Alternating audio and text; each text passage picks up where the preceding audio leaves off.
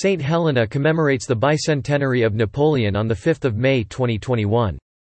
St. Helena is the second most remote inhabited island in the world Napoleon was exiled to St. Helena in 1815 after his defeat at the Battle of Waterloo Napoleon was brought to St. Helena in October 1815 and lodged at Longwood, where he died in May 1821. May 5, 2021 marks the bicentenary of the death of Napoleon Bonaparte an important date for St. Helena, the second most remote inhabited island in the world, located in the middle of the South Atlantic Ocean. Having been exiled to St. Helena in 1815 after his defeat at the Battle of Waterloo, the famous military general and emperor of France, Napoleon lived on the island until he died in 1821 at the age of 51. In 1815 the British government selected St. Helena, and British Overseas Territory, as the place of detention of Napoleon I of France. He was brought to the island in October 1815 and lodged at Longwood, where he died in May 1821.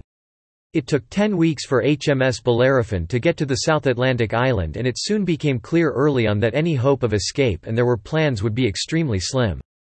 During this period, the island was strongly garrisoned by regular British regimental troops, local St. Helena Regiment troops and naval shipping. The British had Napoleon constantly under watch and the sight of an approaching boat would signal some 500 guns to be manned. Evidence remains today of the fortification of the island to ensure Napoleon did not escape. The program of commemoration will begin at Napoleon's last resting place in the beautiful grounds of Longwood House at exactly the time of his death on 5 May at 17.15. The ceremony will consist of readings and music and the lowering of the French flag to half-mast. At 9 a.m. on May 6, 2021, there will be a Catholic Mass held also at Longwood House followed by a ceremony at Napoleon's tomb at 10.45 am. On 9 May, there will be a second ceremony at the tomb and Longwood House will be open to the public to visit the exhibition of Napoleon's exile. St. Helena is unlike anywhere else in the world, and is undoubtedly one of the most extraordinary, fascinating and rewarding places to visit.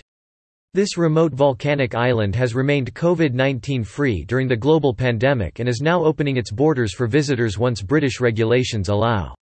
The island is steeped in rich history, boasts a number of exhilarating walks over diverse and challenging terrain, is a haven for birdwatchers, stargazers, divers, sailors and sports fishermen and is home to a pod of resident dolphins who make a regular appearance in the bay around the capital Jamestown.